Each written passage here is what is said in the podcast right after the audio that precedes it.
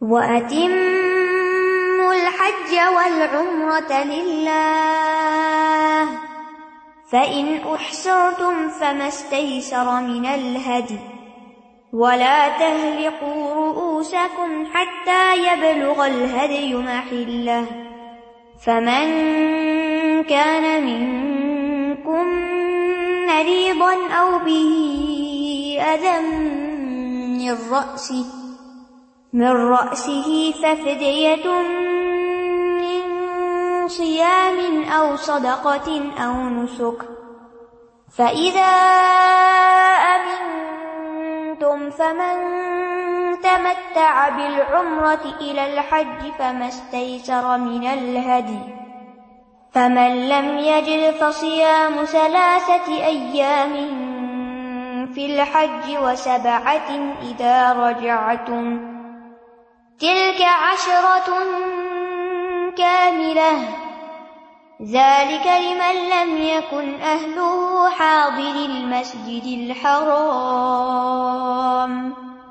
واتقوا الله واعلموا أن الله شديد العقاب. وَأَتِمُّ الْحَجَّ وَالْعُمْرَةَ لِلَّهِ. حج اور عمرہ تمام کرو اللہ کی خاطر۔ اللہ کے لیے حج و عمرہ پورا کرو۔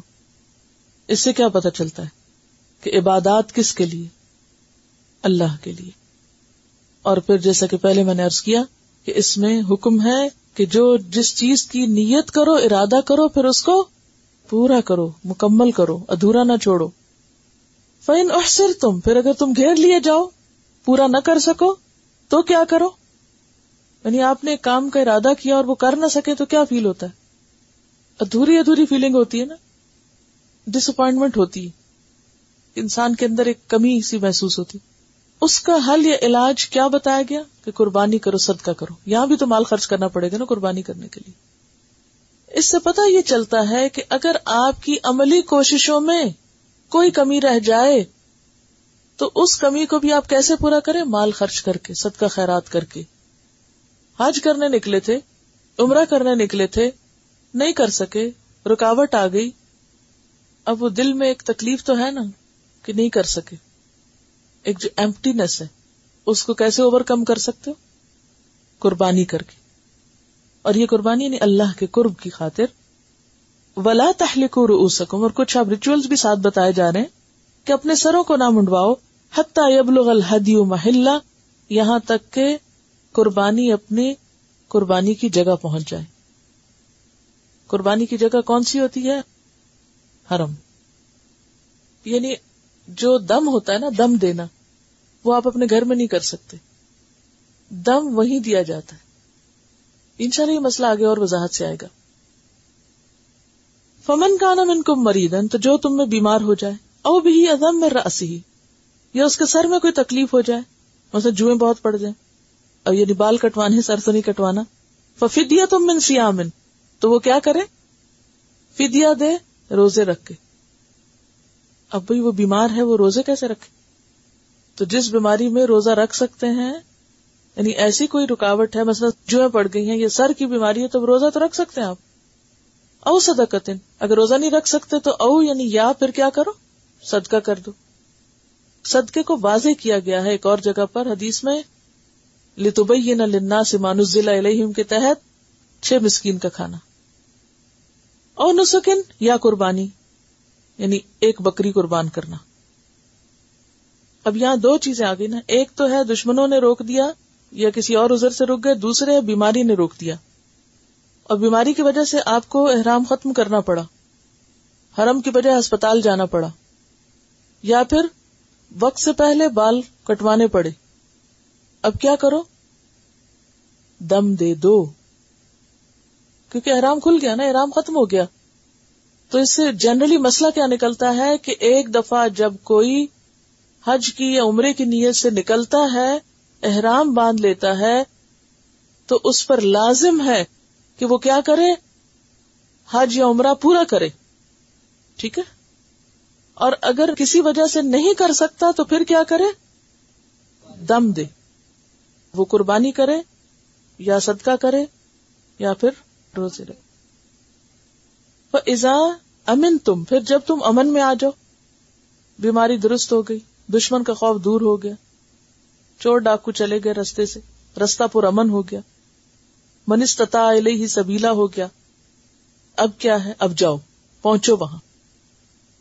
فمن تمتا بل عمرت الحج، تو جو کوئی حج تمتو کرے یعنی حج ہی کے سفر میں عمرہ کرے کیونکہ اربوں میں یہ مایوب سمجھا جاتا تھا۔ وہ کہتے تھے، نہیں، عمرے کے لیے الگ جاؤ، حج کے لیے الگ جاؤ۔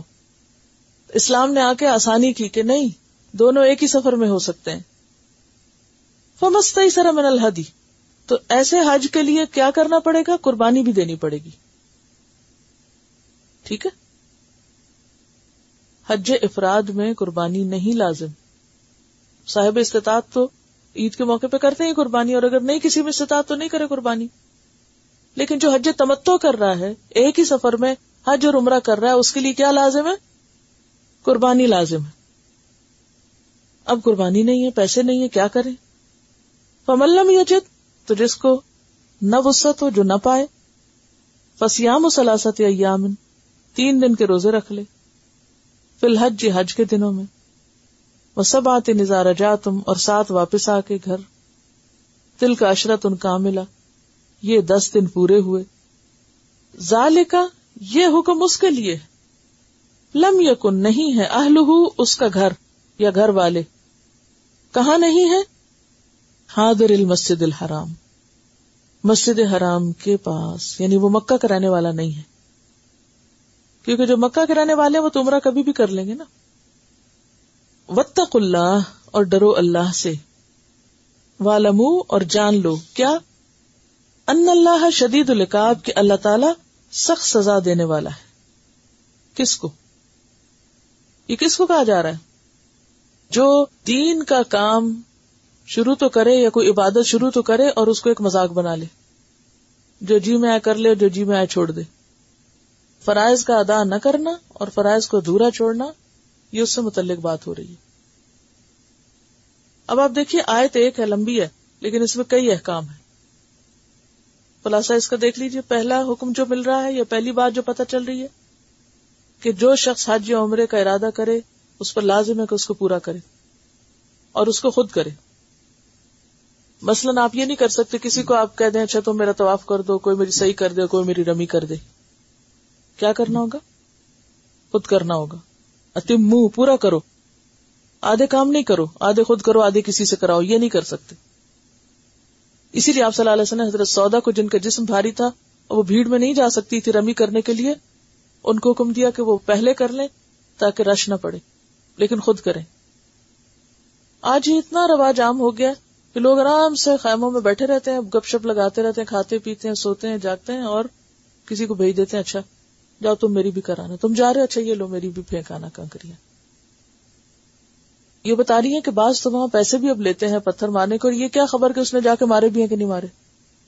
ہاں ایک ہی پھینک دیے۔ یہ صحیح طور پہ کیا یا نہیں؟ بھائی، یہ بھی تو کہا گیا نا، وقت بھی تو زیادہ ہوتا ہے۔ رش کے ٹائم پر کیوں جاتے ہو؟ اس وقت میں چلے جاؤ جب رش کم ہو۔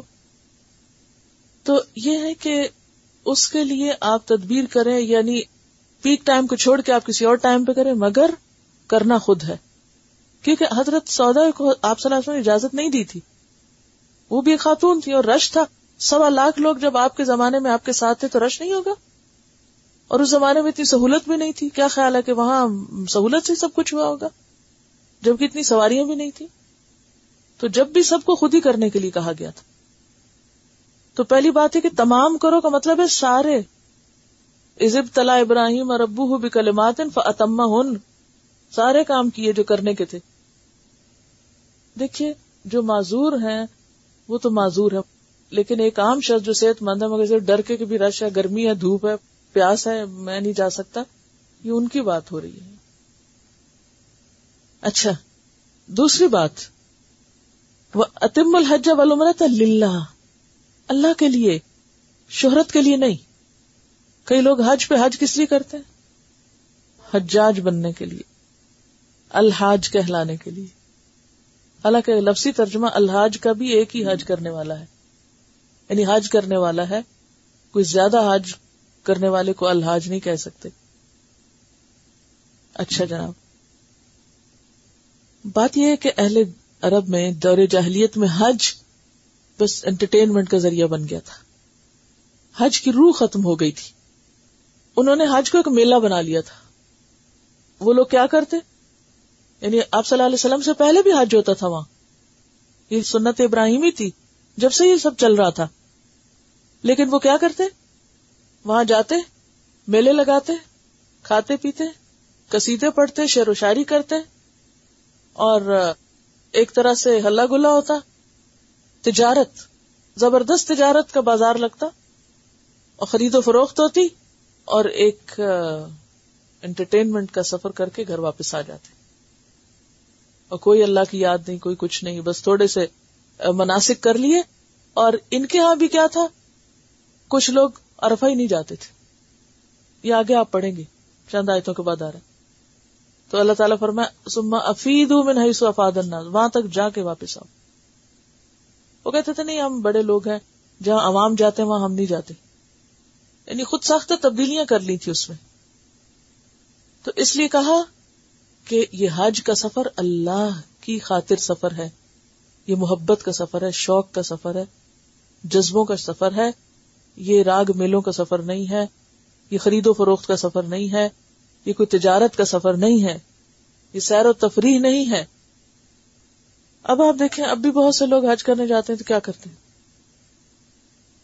جانے سے پہلے خوب پارٹیاں وارٹیاں جا کر بازاروں میں گھومنا پھرنا، سب تحفے تحائف اکٹھے کرنے میں وقت گزار دینا۔ بس ایک رونق میلہ تو مطلب یہ ہے کہ عبرت کا مقام ہے واقعی، کہ ہم لوگ کر کیا رہے ہیں نا۔ تو قرآن کے یہ حکم جو ہے وہ ہمیشہ کے لیے۔ اتم الحج والعمرتا للہ جس کے لیے جا رہے ہو نا، اسی کے بن کے وہاں رہو۔ اور مقاصد چھوڑو۔ ٹھیک ہے، چھوٹی موٹی خرید و فروخت جائز ہے۔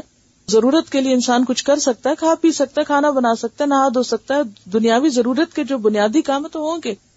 لیکن زیادہ تر توجہ کس پہ رہنی چاہیے؟ عبادت پہ۔ دوسری بات یہ بتائے گی کہ اگر تم تو بڑے جوش جذبے سے نکلے تھے، آگے روک دیے گئے۔ اب یہ ہے کہ وہاں لڑنے نہ کھڑے ہو جاؤ۔ احرام کھول دو اور قربانی کو آگے بھیج دو۔ یا وہاں قربانی کے لیے کہہ دو۔ اور قربانی ہو جائے تو پھر سر منڈواؤ۔ لیکن اس میں رخصت بھی دی گئی، آگے پیچھے بھی ہو سکتا ہے، جیسے کہ حج کے موقع پر۔ آگے پڑھیں گے آپ۔ ایک شخص آیا، اس نے کہا، میں نے قربانی کر لی۔ کسی نے کہا، میں نے پہلے سر منڈوا لی۔ کسی نے کہا، میں نے پہلے رمی کر لی تو آپ نے کہا، کوئی حرج نہیں، کوئی حرج نہیں۔ یعنی جب وہ دن شروع ہو جائے تو ان احکامات میں آگے پیچھے کیا جا سکتا ہے۔ رخصت ہے وسط ہے۔ پھر اسی طرح دوسری صورت، کوئی بیمار ہو گیا۔ اب وہ بھی کیا کرے؟ فدیا دے۔ یا سر میں کوئی تکلیف ہو گئی، بال کاٹنے پڑ گئے۔ بیماری میں کوئی ایسا یعنی احرام اتارنا پڑا۔ تو احرام کھول دے اور فدیا دے دے۔ یہ فدیا کیا ہوگا؟ تین روزے ہوں گے یا صدقہ ہوگا یا پھر قربانی ہوگی۔ پھر جب حالات درست ہو جائیں، تو عمرہ قزا یا حج قزا کر لے انسان جا کے۔ نیت پوری کر لے۔ اس صورت میں پھر حدی دوبارہ کرنی پڑے گی۔ ملم یجد فسیام سلاست ایام فی الحج و سبات نظارہ جاتم تل کا اشرت ان کا ملا روزے بتا دیے گئے کہ کتنے اگر قربانی نہیں تو روزوں سے کفارہ ہو جائے گا۔ بدلے میں روزے ہو جائیں گے۔ اور یہ ان کے لیے حکم ہے کہ جو مسجد حرام کے پاس نہ رہتے ہوں۔ مکہ والے تو عمرہ کبھی بھی کر سکتے ہیں نا۔ الحج معلومات فمن فرض فيهن الحج فلا رفث ولا فسوق ولا جدال في الحج وما تفعلوا من خير يعلمه الله وتزودوا فإن خير الزاد التقوى واتقون يا أولي الألباب فرمایا، الحج اشہر معلومات۔ حضرت ابراہیم اور اسماعیل علیہ السلام نے دعا مانگی تھی کہ ارے نہ مناسک نا اللہ ہمیں مناسک سکھا دے۔ تو حج صرف ایک سفر کا نام نہیں، بلکہ اس میں باقاعدہ طور پر مناسک سیکھ کر جانا ضروری ہے۔ حج سے پہلے ایک ٹریننگ سے گزرنا ضروری ہے تاکہ ہر چیز سنت کے مطابق ہو۔ اور اگر سنت کے مطابق ہوگی تو وہی سفر کئی گنا زیادہ ثواب کا باعث ہو جائے گا۔ تو الحج اشہر معلومات، بات تو یہ ہے کہ حج مخصوص دنوں میں ہوتا ہے، لیکن اس کو مہینوں سے جو بیان کیا گیا تو اس سے حج کی عظمت کا بیان مقصود ہے۔ اور وہ مہینے کیا ہیں؟ یکم شوال سے دس الحج تک کی مدت کا نام اشر حج ہے۔ عمرہ سال میں کسی بھی وقت کیا جا سکتا ہے، لیکن حج مخصوص دنوں میں کیا جائے گا۔ فمن فرد افی ہن الحج، تو جس نے ان دنوں میں حج کو اپنے اوپر لازم کر لیا یعنی اس نے حج کی نیت سے سفر شروع کیا، احرام پہنا، تو حالت احرام میں فلا رفس ولا فسوق ولا جدالا نہ کوئی رفس ہوگا، نہ فسوق ہوگا اور نہ جدال ہوگا فی الحج حج میں۔ یہ پابندیاں ہیں احرام کی۔ اور اس کے علاوہ حدیث میں آتا ہے، اور حدیث اب یہاں بیان کرنا کیوں ضروری ہے؟ وہ انزلنا الئی کا ذکر لے تو لنا سے ہم نے آپ کی طرف ذکر نازل کیا تاکہ آپ مزید اس کو واضح کریں کہ اللہ نے ان کے لیے کیا نازل کیا ہے۔ تو ایک وہی وہ ہے جو قرآن میں آ گئی اور ایک وہ ہے جو آپ کے دل پہ اتاری گئی اور آپ نے مزید اپنے الفاظ میں لوگوں کے لیے وہ چیزیں بیان فرمائی تو صحیح بخاری کی روایت ہے، آپ صلی اللہ علیہ وسلم نے فرمایا، حضرت عبداللہ بن عمر کہتے ہیں کہ ایک شخص نے آپ صلی اللہ علیہ وسلم سے پوچھا کہ محرم کیا پہنے؟ یعنی احرام والا کیا چیز پہنے؟ فرمایا، نہ وہ قمیص پہنے، نہ اماما یعنی پگڑی، نہ ٹوپی، نہ وہ کپڑا جس میں ورش یا زعفران لگا ہوا ہو یعنی خوشبودار نہ ہو، رنگین اس طرح نہ ہو۔ اور اگر چپل نہ ملے، تو موزے ٹخنوں سے نیچے تک کاٹ کر پہن لے۔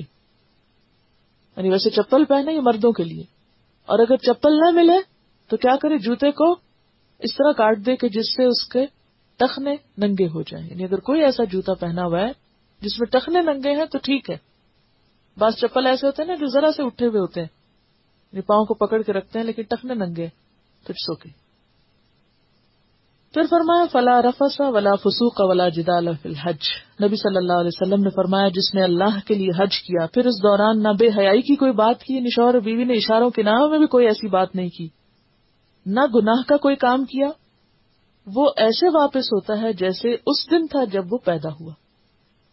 یعنی اسے حج مبرور نصیب ہوتا ہے۔ تو یہ شرائط ہے حج کی کہ اس میں نہ رفس ہو، نہ فسوخ اور نہ جدال۔ ایسا شخص گناہوں سے پاک ہوتا ہے۔ اور اس کے علاوہ اور کیا منع ہے؟ جسم کے کسی حصے سے بال کاٹنا یا مڑنا یا شکار کرنا یا خادم وغیرہ کو ڈانٹ ڈپٹ کرنا یا بچوں یا بیوی پر برسنا یا ساتھیوں پر ناراض ہونا، یہ سب منع ہے۔ وہ ماں تفالو من خیر عالم اللہ اور جو بھی تم نیکی کا کام کرو گے، اللہ کو پتا چل جاتا ہے۔ کیونکہ بعض اوقات انسان ایسے سفر میں بہت سی چھپی ہوئی نیکیاں کر سکتا ہے۔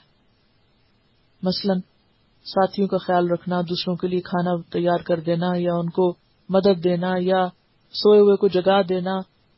یا کسی کے کپڑے دھونے میں مدد کر دینا، کوئی بزرگ ہے، کوئی کمزور ہے، کوئی بیمار ہو گیا، اسے اسپتال تک لے جانا۔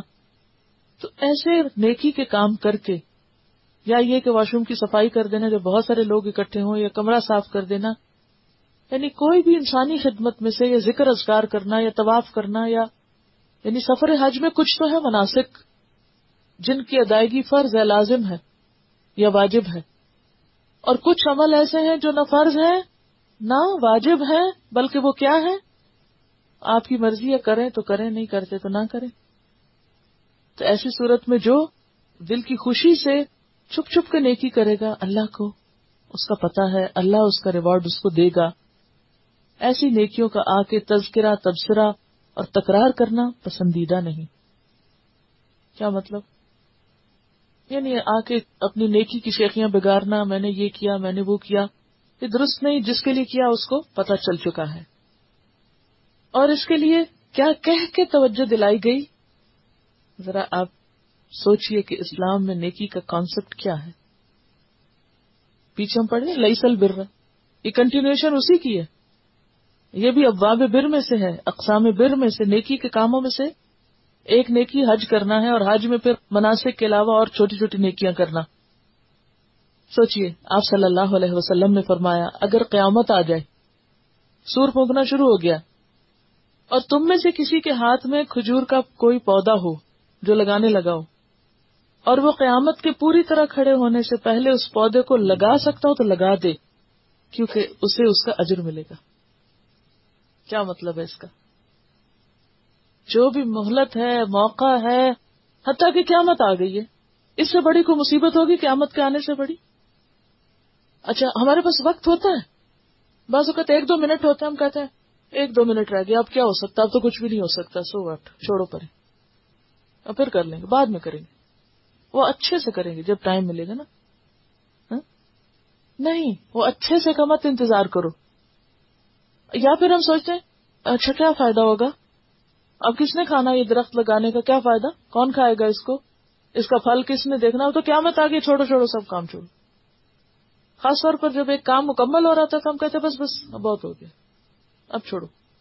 نہیں، اگر لاسٹ مومنٹ پہ کتنا وقت کا صحیح بہترین استعمال سکھایا گیا۔ آخری دن ہے، دنیا کا خاتمہ ہے، کسی کھجور کے درخت میں کوئی پلنا پنپنا نہیں، لیکن لگا سکتے تو لگا دو، تمہیں اس کا ثواب مل جائے گا۔ کیا پتا چلتا ہے اس سے۔ اجر کمانے کا موقع ایک سیکنڈ کے لیے بھی ضائع کرنے کی ضرورت نہیں، اسے کر ڈالو۔ کیونکہ ہم سوچتے ہیں نا، اس کا پھر کیا فائدہ ہوگا؟ جب نیکی کرنے کا موقع آتا ہے تو ہم کیا سوچنے لگتے ہیں؟ فائدے سوچنے لگے اور فائدے بھی کون سے؟ وقتی۔ مومن دنیا کو مسئلہ نہیں سمجھتا یہ دنیا کا فائدہ نہیں سوچتا، وہ سوچتا کہ میں نے اللہ کے لیے کیا، اسے مل جائے گا۔ اگر ہم سب مسلمانوں کے اندر اس طرح کام کرنے کی عادت ہو جائے، اگر اس طرح ہمارے اندر کام کرنے کا شوق آ جائے، تو پھر آپ سوچئے کہ کیا ہمارے پھر گھروں کا، ہمارے میدانوں کا، ہماری مسجدوں کا، یہ حال ہو؟ ہاں؟ جب میں کسی مسجد یا اسلامک سینٹر میں جاتی ہوں اور وہاں پر گندگی دیکھتی ہوں یا اس کے آس پاس کے باغیچے کو خراب دیکھتی ہوں، تو میں ہمیشہ یہ سوچتی ہوں کہ کسی چرچ میں تو ایسا نہیں ہوتا۔ آخر ہماری کیا مشکل ہے؟ نیکی کے تو ہمیں اس طرح موقع استعمال کرنے کی تعلیم دی گئی، لیکن ہم اسے دوسروں کا فرض سمجھتے ہیں۔ کہ جنہوں نے یہ کام شروع کیا، وہ خود جانے وہی کریں انہیں کی ذمہ داری ہے، ہمارا تو کام نہیں۔ ہے ہمارے پاس وقت ہوگا، ہم ہاتھ پہ ہاتھ رکھ کے بیٹھے رہیں گے۔ ہم گاڑی کے انتظار میں گھنٹہ گزار دیں گے، لیکن ہم اٹھ کے ایک فالتو پانی کی بوتل اگر کہیں کوئی غلطی سے چھوڑ گئے تو اس کو اٹھا کے اتنی زحمت نہیں کریں گے کہ بن میں ڈال دیں۔ ہم کو یہ ہمارا کام تھوڑی ہے، تو جس کا ہے وہی کرے اور یہ وہ امت ہے جس کو کیا کہا گیا کہ اگر قیامت بھی آ جائے اور پودا لگانا کیا دنیا کا کام ہے نا؟ دنیا کا کام ہے۔ براہ راست کوئی ریچول تو یہ عبادت تو نہیں ہے نا؟ جس طرح کہ آپ نماز روزے کو عبادت کرتے وہ بھی لگا سکتے تو لگا دو۔ اور ہم بیکار میں کتنا وقت ضائع کر کے بیٹھ رہے تھے۔ پھر یہی ریزلٹ ہوگا نا۔ تو ماتفلو من خیرن یا علم اللہ۔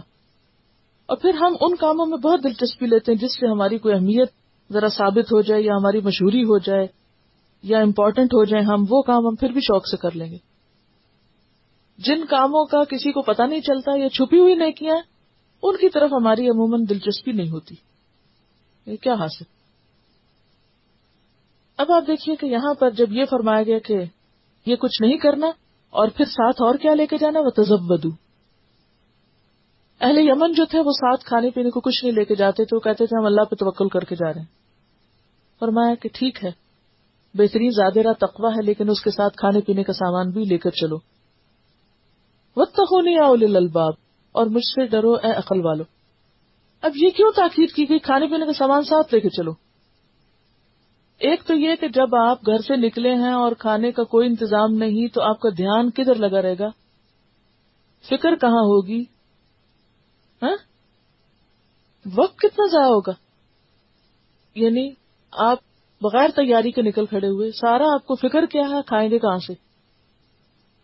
پھر نظر دوسروں کے اوپر ہے۔ کون لایا ہوا ہے؟ وہ مجھے کیوں نہیں آفر کر رہا؟ ان کے لیے الگ بدگمانی۔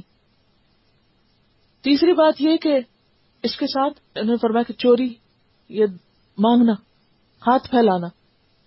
یعنی کتنی خرابیاں اس سے نکلتی ہیں۔ اس لیے اسلام میں ایسی نیکی کا کوئی تصور نہیں کہ جس میں آپ یہ کہیں کہ میں کوئی انتظام نہیں کر رہا، اللہ مالک ہے میرا۔ تو اس طرح کا توکل نہیں، ایک قلب و توکل، پہلے انتظام کرو اور پھر توکل کرو۔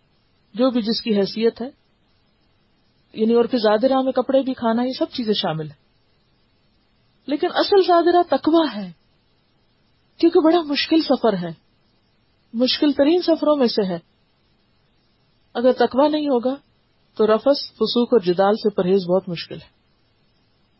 عموماً لوگ ایک دوسرے سے الجھتے ہیں، ایک دوسرے سے لڑتے جگڑتے ہیں اور بہت سی خرابیاں کر کے آتے ہیں۔ تو اس سے بچنے کے لیے صبر تقوی ہوگا تو صبر بھی ہوگا وہی چاہیے۔